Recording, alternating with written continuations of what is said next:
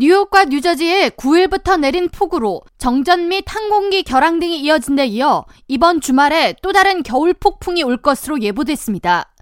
기상청에 따르면 뉴욕시에 이번 주 금요일 밤부터 토요일에 걸쳐 강풍을 동반한 비가 내릴 것으로 예상되며 총 강수량은 최대 2인치가 될 것으로 예보됐습니다.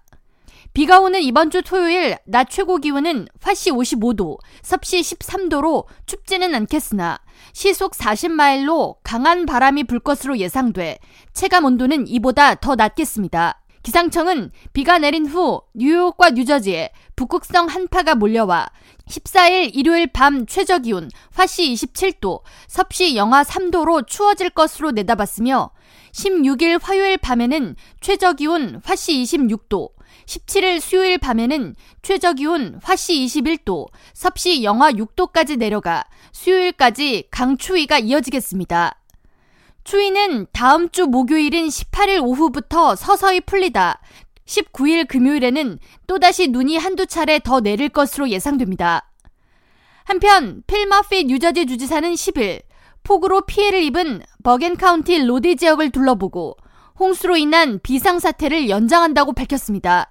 주지사는 전날부터 내린 비로 버겐 카운티 일부 지역에 물이 4피트까지 솟아오른 곳을 둘러보며 반복되는 홍수로 인해 연방정부의 배수시설 확충, 그리고 피해 주택을 대상으로 한 복구에 지원이 필요하다고 말했습니다. Do everything we can to try to get to that federal bogey for reimbursement, but that's going to be hard.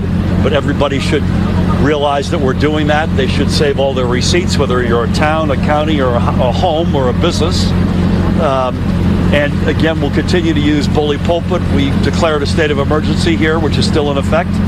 Um, we'll do all that we can. Again, job number one is to keep people safe and secure.